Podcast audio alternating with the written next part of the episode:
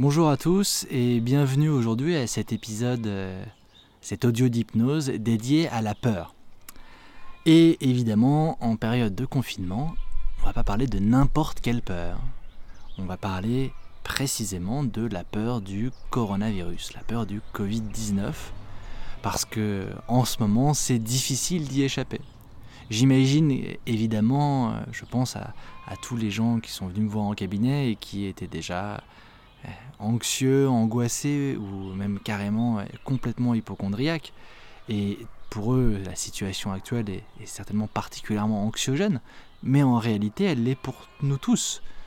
Très peu de personnes aujourd'hui, dans, dans, le contexte ambiant, peuvent se dire qu'ils n'ont pas peur ou qu'ils ne sont pas gênés par cette angoisse et cette peur qu'on peut avoir euh, du virus. Donc l'idée d'aujourd'hui, l'idée de cet épisode, l'idée de cet audio, c'est de travailler en hypnose, on va rentrer dans l'état d'hypnose tout à l'heure, pour commencer à tisser, à développer un autre rapport avec ce danger qu'est ce virus, car c'est un danger, euh, un autre rapport que le rapport de la peur. Donc, euh, si, alors que vous m'écoutez, vous faites partie de ces gens qui ont un sang-froid à toute épreuve et qui n'ont aucune émotion particulière par rapport à la période que nous vivons, si vous avez des nerfs d'acier d'agents secrets euh, à toute épreuve, cet audio n'est pas pour vous, ne vous embêtez pas avec celui-là, allez réécouter un des autres audios si vous le souhaitez. En revanche, si effectivement vous avez l'impression que cette peur, cette angoisse, cette anxiété, elle, vous est compliquée au quotidien, là, dans, au bout d'un mois là maintenant de confinement, euh, abreuvé de toutes les news qu'on lit tous les jours, eh bien, je vous propose que l'on commence. Pour cela, vous allez prendre simplement une position confortable, comme d'habitude. On va faire comme on l'a fait les précédentes fois et comme certainement on l'a fait en première fois en cabinet, on va répéter. Vous le savez, hein, pour ceux qui sont venus me voir plusieurs fois, qu'il y a plein de manières différentes de rentrer dans l'état d'hypnose. Et on pourrait jouer à utiliser des manières différentes, mais en même temps, comme vous commencez à prendre l'habitude avec cette méthode-là, autant profiter de l'expérience que vous avez déjà acquise avec cette manière de rentrer dans de news pour en profiter, pour rentrer peut-être même plus rapidement, plus profondément. Bref, prenez une position qui vous est confortable, assise. Posez vos coudes soit sur la table face à vous, soit sur les accoudoirs, soit collés près de votre corps et mettez vos deux mains là l'une face à l'autre. Et dans cette position-là, vous allez tranquillement prendre une bonne inspiration. Soufflez. Et simplement, comme les autres fois, vous imaginez ces deux aimants qui s'attirent. Un aimant dans la main droite, un aimant dans la main gauche, un aimant dans le cœur de la paume de la main droite et un autre aimant dans le cœur de la paume de la main gauche. Prenez le temps d'imaginer ces aimants, vous les connaissez, leur forme, leur couleur, comme vous avez déjà imaginé ces aimants par le passé, c'est plus facile de les réimaginer encore plus vite, encore plus précisément. Et alors que vous faites cette action-là, vous entendez là les sons toujours un peu identiques de ceux que vous aviez entendus sur les audios précédents. Le fameux bruit du jardin, la nature, les oiseaux qui chantent. Et vous pouvez simplement profitez du fait que ces sons sont plutôt agréables pour vous détendre au fur et à mesure que ces mains s'attirent. Souvenez-vous, plus les aimants s'attirent, plus les mains s'attirent, plus vous rentrez dans l'état d'hypnose. À chacun de ces mouvements inconscients, une partie de vous se trouve entraînée dans un état de conscience modifié.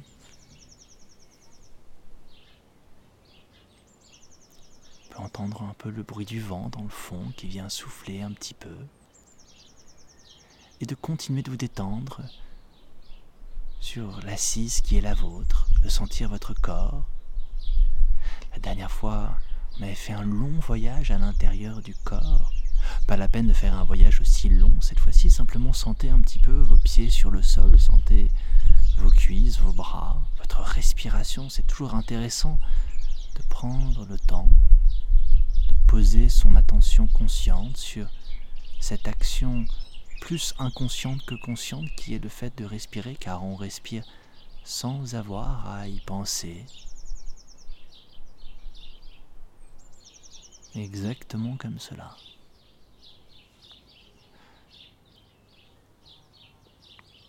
Assis là, les yeux fermés, en train de plonger à l'intérieur de vous, je vais vous proposer d'aller chercher là dans votre corps, dans vos sensations physiques, l'expression de cette émotion de peur, cette peur que vous avez à l'évocation du coronavirus. Certains le ressentent dans le ventre, d'autres vont le ressentir plutôt dans la poitrine ou dans la gorge. Comme toutes ces émotions, cette peur-là, cette angoisse, cette anxiété, elle s'exprime dans votre corps. Elle s'exprime sous certainement de manière assez désagréable ou très très désagréable.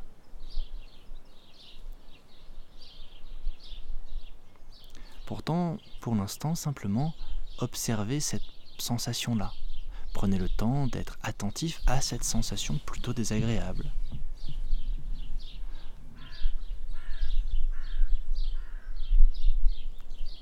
La vérité, c'est qu'il est parfaitement naturel dans la situation actuelle. Il est parfaitement naturel d'avoir peur. Il est parfaitement naturel d'être anxieux, d'être angoissé qui ne serait pas angoissé dans une telle situation? On est face à un danger, un danger qui est un danger réel, je le répète, il ne s'agit pas d'un danger fictif, on n'est pas dans le cadre d'une phobie euh, euh, où on serait dans une réaction complètement disproportionnée, simplement on a peur d'un quelque chose qui représente un véritable danger, qui est un danger mortel. Le coronavirus tue, il tue des gens. Euh, il a peut-être euh, déjà affecté certains de vos proches.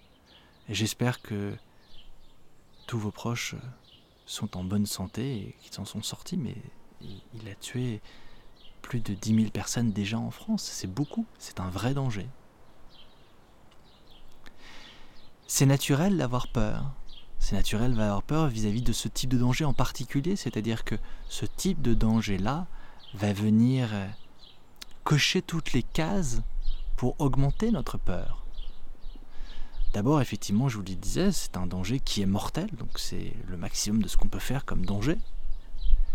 Puis c'est un danger qui est invisible, on ne peut pas le voir à l'œil nu. C'est un danger qui est impalpable, inodore, incolore, qui échappe complètement à nos sens, qu'on ne peut pas mettre à distance. Même quand on a peur d'une araignée, au moins on la voit, on sait où elle est on sait où nous on est par rapport à elle. Là, ça n'est pas le cas il peut être partout. On nous explique même qu'il pourrait déjà être à l'intérieur de nous sans que nous nous en rendions compte, et que nous pourrions être des porteurs en période d'incubation ou des porteurs sains, prêts à contaminer nos proches, encore pire. Il y a toutes les raisons d'avoir peur. Il y a toutes les raisons d'avoir peur. Et c'est le fruit d'un processus de notre cerveau qui est un processus normal. Il faut comprendre que notre cerveau n'a pas beaucoup évolué depuis l'époque de la savane, depuis l'homme de Cro-Magnon. Et à l'époque, il s'agissait de rester en vie, et je peux vous assurer que le système de la peur, notre façon dont notre cerveau provoque de la peur, nous a permis de survivre dans des conditions beaucoup plus compliquées dangereuses qu'aujourd'hui. À l'époque, on était dans la savane face à un lion, la peur, ça nous a aidé à courir plus vite. Et depuis, notre cerveau n'a pas beaucoup changé. Il s'est adapté à des environnements très différents. Et encore aujourd'hui, la peur, elle peut nous aider quand on est agressé, quand on est dans des rares situations, parce qu'aujourd'hui, on est rarement mis dans des situations de ce type-là, où la peur peut être utile. Mais en tout cas, à l'époque, c'était souvent le cas, et ça a sauvé la vie de nos ancêtres. Ça a sauvé la vie de nos, ancêtres cro-magnons d'avoir ce système-là de peur. C'est pourquoi, loin de vouloir critiquer ou penser que notre système est pris en défaut, il s'agit déjà de, reconnaître le bien fondé de ce système-là. C'est bien d'avoir peur d'un certain nombre de choses. Pourquoi c'est bien d'avoir peur? Parce que la peur a une fonction. Je disais un peu en plaisantant que ça nous aide à courir plus vite, mais en réalité, ça nous aide surtout à actionner une, décision à mettre en action quelque chose très rapidement. En anglais, on dit freeze, flee or fight. C'est la réponse de la plupart des animaux, en particulier tous les mammifères. Face à un danger, il y a un sentiment de peur qui va permettre de court-circuiter le cerveau, de court-circuiter la réflexion du cerveau, pour pouvoir, dans le millième de seconde, prendre une décision qui va être soit je me freeze, je me paralyse, en gros je fais le mort, ce qui n'est pas toujours la plus mauvaise des solutions, ce qui est au moins une solution, soit je fais le mort, soit je flee, je m'enfuis, soit je fight, je me bats. Face à une situation de danger, notre cerveau provoque de la peur pour que tout de suite, sans avoir besoin de réfléchir ou de se prendre la tête ou de ne pas réussir à prendre une décision, parce que prendre une décision, ça peut être un processus long et compliqué, même quand on n'est pas indécis, là il faut réagir vite dans ces solutions-là. Par rapport au lion, on disait ça aide à courir plus vite, il ne s'agit pas forcément de, s'enfuir du lion. Hein. Quand on est trop près, il vaut mieux lui courir droit dessus, comme si on allait se battre contre lui, parce que lui, ça lui fait peur et il s'en va. Une autre solution, ça peut être de se paralyser, de se jeter au sol et, de faire comme si on était mort et de passer sous son radar, entre guillemets, ça peut aussi fonctionner. Ces trois solutions, en fonction des situations, il y en a certainement une qui est plus intéressante que l'autre. Mais de toute façon, aucune n'est complètement inintéressante et face à une situation de danger comme celle que l'on peut avoir dans une menace ou un danger de type euh, j'ai un lion ou un animal qui va me manger, c'est important qu'elle ait lieu de manière immédiate le facteur temps va être hyper important. On va ressentir la peur à la millième de seconde, on va actionner un des trois trucs dans le millième de seconde qui suit, et ensuite, advienne que pourra, et ensuite on sortira notre peur quand le danger sera parti. On comprend bien en disant cela, en revanche, que face à un virus, me paralyser, m'enfuir ou me battre ne sert à rien. Je vais pas me battre contre euh, un virus dans l'air ou sur les choses, je vais pas lui taper dessus. Je peux pas m'enfuir, il est a priori partout sur Terre. Et me paralyser, me tendre, n'apporterait rien de plus non plus.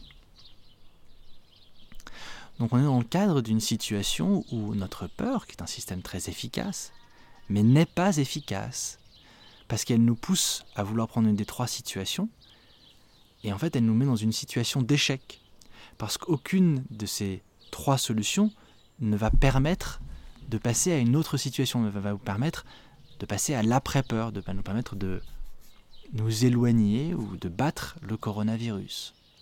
Ce qui fait que la peur, elle reste. Elle reste encore et encore. Et la peur, elle n'est pas faite pour ça. La peur, elle est faite pour être très vive, très forte pendant un instant plutôt court de quelques minutes, quelques dizaines de minutes. Et ensuite, on passe à autre chose. Or là, avec le coronavirus et avec les médias, les, news, les téléphones, toute la journée, on est abreuvé. Toute la journée, il y a ce truc-là qui nous est remis en conscience tout le temps comme une menace, une menace, une menace, une menace, une menace, et on ne peut rien y faire.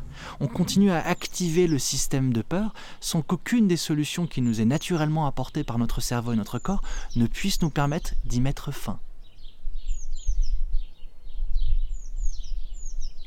Et effectivement, le système de peur est proportionnel souvent à l'importance du danger, et là l'importance est importante, mais il est aussi proportionnel à la,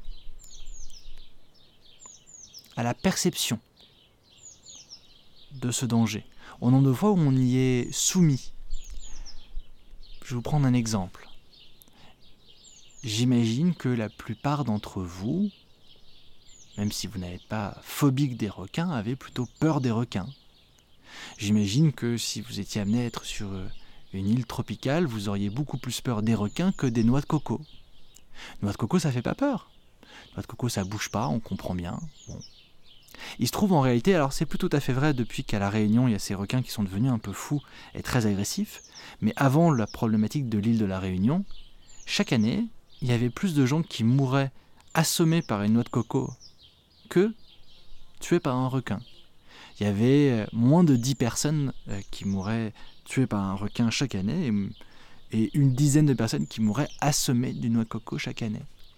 Pour autant, notre perception de la noix de coco n'est pas la même que la perception du requin. Parce que dans le requin, il y a quelque chose qu'on ne maîtrise pas, qu'on ne contrôle pas, c'est la volonté du requin, il y a sa force, il y a une représentation graphique avec ses dents qui fait peur. Et puis il y a surtout quelque chose qui a joué dans notre vie à tous, c'est euh, le film qu'on a certainement tous plus ou moins vu, qui est Les Dents de la Mer, où tout d'un coup on a cette histoire, qui n'est qu'une histoire, d'un requin mangeur d'hommes qui mangerait les gens à la plage, ce qui n'est pas vrai, ce qui ne s'est jamais passé en réalité.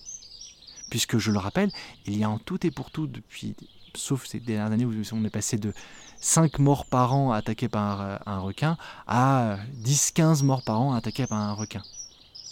Mais vous voyez qu'on est. Notre peur qu'on a du requin est disproportionnée par rapport à une vision qu'on a du requin. Et évidemment, aujourd'hui, abreuvé comme nous le sommes tout le temps, tout le temps, tout le temps par nos téléphones, nos journaux, euh, la télévision, eh bien, on ne fait que abreuver cette peur qu'il y a en nous qui ne nous sert à rien. Parce qu'à la limite, la peur du requin, elle nous sert à quelque chose. Elle nous sert à pas aller nous baigner là où il y a des grands requins blancs. Mais la peur du coronavirus ne nous sert en l'occurrence pas là. Alors, quand je vous dis ça, ça ne veut pas dire qu'il faut euh, sortir de chez vous. On a tous aujourd'hui mis en place un système, un système de sécurité, de précaution, de gestes barrières. Ça s'appelle de la vigilance. Et c'est naturel d'avoir de la vigilance. C'est naturel d'avoir de la vigilance. C'est ce qu'on peut avoir vis-à-vis, par exemple, euh, d'un chien. Moi, j'aime beaucoup les animaux, j'aime beaucoup les chiens. J'ai jamais eu de problème particulier. Par contre, quand je ne connais pas le chien, j'ai un rapport de vigilance. Je ne vais pas aller euh, caresser ou toucher un chien que je ne connais pas. Par principe, tout simplement. Par vigilance, par prudence. Ça ne veut pas dire que j'ai peur du chien, pas du tout. Mais par prudence, par vigilance, je ne vais pas faire ça. On peut parfaitement être dans des activités en prudence et en vigilance, sans forcément du tout être dans la peur. Alors, comment sortir de la peur et comment simplement être dans la vigilance, dans la prudence? D'abord, en ayant bien conscience du risque, du danger. La peur n'enlève pas le danger. Le danger est là et il faut garder le danger en conscience et continuer à faire ce qu'il y a besoin d'être fait pour sauvegarder plus possible votre santé et la santé de vos proches. Et en même temps, aujourd'hui, j'aimerais vous proposer d'abreuver une autre partie de vous-même, de venir stimuler autre chose, une partie qui serait plus de l'ordre de la confiance. En effet, on vous explique tous les jours, tous les gens qui meurent, tous les gens qui sont malades, tous les gens qui sont en défaillance respiratoire, et donc effectivement, on focalise l'attention sur cette partie-là, on focalise rarement attention sur tous les gens qui guérissent ou qui guérissent très vite ou qui guérissent sans aucun problème. On en parle moins. Alors que c'est la grande majorité des gens qui guérissent sans aucune difficulté ou avec très très peu de difficultés. Mais on se focalise sur des cas particuliers, on se focalise sur cette pauvre jeune fille de 16 ans qui malheureusement est décédée à 16 ans, et c'est la patiente la plus jeune à être décédée en France de ce coronavirus, mais on se focalise là-dessus, on se dit c'est possible, et c'est pas parce que c'est possible qu'il y ait besoin de poser notre attention et de focaliser notre attention inconsciente dessus. Alors comment dans ce cadre-là on peut abreuver une autre partie de nous-mêmes? Eh bien simplement en prenant conscience de tous ces gens, de tous ces gens qui s'en sortent bien, qui s'en sortent bien pour une très bonne raison. C'est leur système immunitaire. Aujourd'hui, ils s'en sortent très bien, au-delà des traitements qu'on pourrait avoir et dont on entend parler, mais parce que leur système immunitaire leur permet de s'en sortir, comme il nous permet de nous sortir de la plupart de ces maladies-là. Prenons le cas de l'homme de Cro-Magnon l'homme de Cro-Magnon a besoin de la peur pour échapper au lion. Mais déjà, à l'époque, il est soumis au danger de la maladie, des virus. Et déjà à l'époque, son système immunitaire fonctionne. Il ne sait pas ce que c'est qu'un virus, il ne sait pas ce que c'est qu'une bactérie, il ne comprend rien à tout cela. Mais sans qu'il ait besoin de comprendre, son système immunitaire fonctionne. Son système immunitaire fonctionne et lui permet de guérir, de guérir de toutes ces petites maladies, comme il vous a permis de guérir à vous de toutes les maladies que vous avez déjà eues. J'imagine que vous pouvez vous souvenir de toutes les fois où vous avez eu la grippe, de toutes les fois où vous avez eu une légère toux, une angine, ou même une grosse angine, ou même, euh, souvenez-vous de ces, maladies quand on était petit, la varicelle, la rubéole, la rougeole, c'était désagréable, mais à chaque fois, notre système immunitaire a appris et s'en est sorti, nous a permis de guérir parce que c'est comme ça que ça se passe dans la très grande majorité des cas. Et pour prendre le temps simplement de rajouter un peu de confiance. Pourquoi mettre de la confiance dans le système immunitaire? Le système immunitaire, il fonctionne sans qu'on décide de le faire fonctionner. Ça ne dépend pas de vous de faire fonctionner votre système immunitaire. En dehors d'éviter quelques carences évidentes, votre système immunitaire fonctionne très bien. Parfois, on entend dire que si on mange plus de citron ou plus de trucs, il sera peut-être plus efficace. Si on fait plus de sport, il va être plus efficace. Peut-être, c'est peut-être, peut-être, c'est vrai. Ça, aide un petit peu, mais quoi qu'il arrive, il fonctionne. Surtout quand on n'est pas en carence. À la limite, le, seul truc que qu'on pourrait faire de négatif, c'est de stresser. Effectivement, il y a un lien assez clair entre le stress et le système immunitaire. Quand on est stressé, notre système immunitaire est déprimé. Il y a plusieurs études qui le démontrent. Le stress, et donc on pourrait dire à plus large euh, compréhension l'angoisse, l'anxiété, la peur, vont venir déprimer notre système immunitaire. Ce qui n'est certainement pas ce dont nous avons besoin en ce moment. Un petit peu comme quand on a un enfant qui va faire un, un contrôle le lendemain, c'est lui qui fait le contrôle. La vérité, c'est qu'on ne peut pas être à sa place et on ne peut pas répondre aux questions à sa place. En revanche, la veille du contrôle, en tant que parent, on peut être hyper stressé et lui passer tout son stress, ou bien on peut lui faire confiance. Le fait de lui faire confiance ne va pas garantir que votre enfant ait une bonne note au contrôle, mais ça ne peut que l'aider. Le fait de le stresser ne va pas garantir qu'il ne va pas réussir, mais ça ne peut que lui rendre la tâche plus compliquée. Prenez le temps simplement de vous souvenir de toutes les fois où votre système immunitaire a fonctionné très bien, a fonctionné très très bien, dans des situations très différentes. Il a fonctionné parfaitement. Il sait fonctionner, il sait faire face à plein de virus différents, à plein de bactéries différentes. Et je vais même vous dire quelque chose, depuis Cro-Magnon, je disais notre cerveau a peu évolué, la seule chose qui a évolué génétiquement depuis l'homme de Cro-Magnon, c'est le système immunitaire. Parce qu'avec la civilisation, depuis 5000 ans, on vit plus dans des villes et donc on favorise les maladies. On le voit aujourd'hui avec le coronavirus qui voyage beaucoup plus facilement, mais c'est le cas depuis 5000 années que nous vivons de plus en plus de façon regroupée. Et au fil de l'histoire humaine, pendant les 5000 dernières années, nous avons été soumis à des virus, à des maladies terribles. Prenons l'exemple de la peste.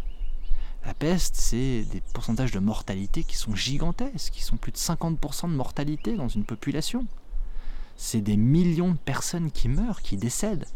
Toutes les personnes qui ont survécu sont des personnes dont le système immunitaire a survécu à la peste, a survécu à ces, à ces épidémies gigantesques, à ces pandémies qui tuaient tout le monde. Et notre système immunitaire aujourd'hui, génétiquement, est le fruit de toutes ces épreuves qu'ils ont surmontées. Notre système immunitaire aujourd'hui est bien plus solide que celui de Cro-Magnon. Alors évidemment, avoir confiance en son propre système immunitaire ne veut pas dire de ne pas être prudent, de ne pas continuer à avoir un rapport de vigilance, un rapport de prudence, de mettre des masques, de mettre des gants quand on en a, quand c'est possible, de se laver les mains, de faire tous ces trucs-là. Évidemment, au contraire, au contraire mais en même temps simplement de comprendre qu'à l'intérieur de soi, à l'intérieur de ce corps humain, il y a un système hyper complexe, dont honnêtement la complexité dépasse largement ma compréhension, mais même en réalité la compréhension de pas mal de médecins et de la science en général, et qui fonctionne très bien depuis très très très longtemps. Et simplement de prendre le temps d'abreuver cette partie de vous-même, d'abreuver cette partie de vous-même qui a confiance en sa propre capacité immunitaire. Simplement pour sentir mieux, comme si au fur et à mesure que vous abreuviez cette partie de vous-même, vous pouviez sentir tout doucement que cette peur-là à l'intérieur du corps pouvait commencer à changer de forme, changer de couleur, à se transformer petit à petit.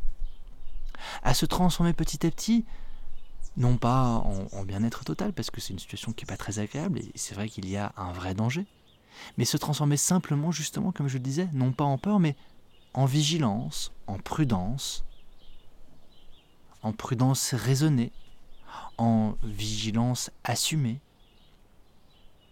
et en même temps d'avoir conscience et confiance en vos propres armes, en nos propres armes, aux armes de notre corps, aux capacités de notre corps de s'en sortir sans aucune difficulté.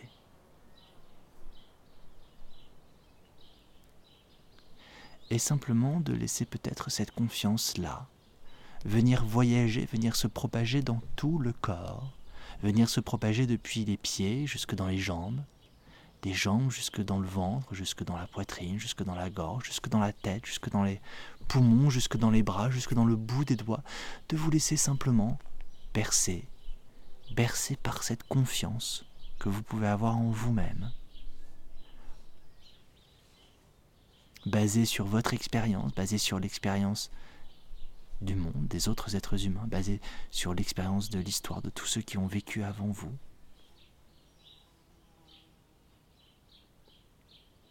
Exactement comme cela. Et simplement, en se disant tout cela, de prendre le temps là maintenant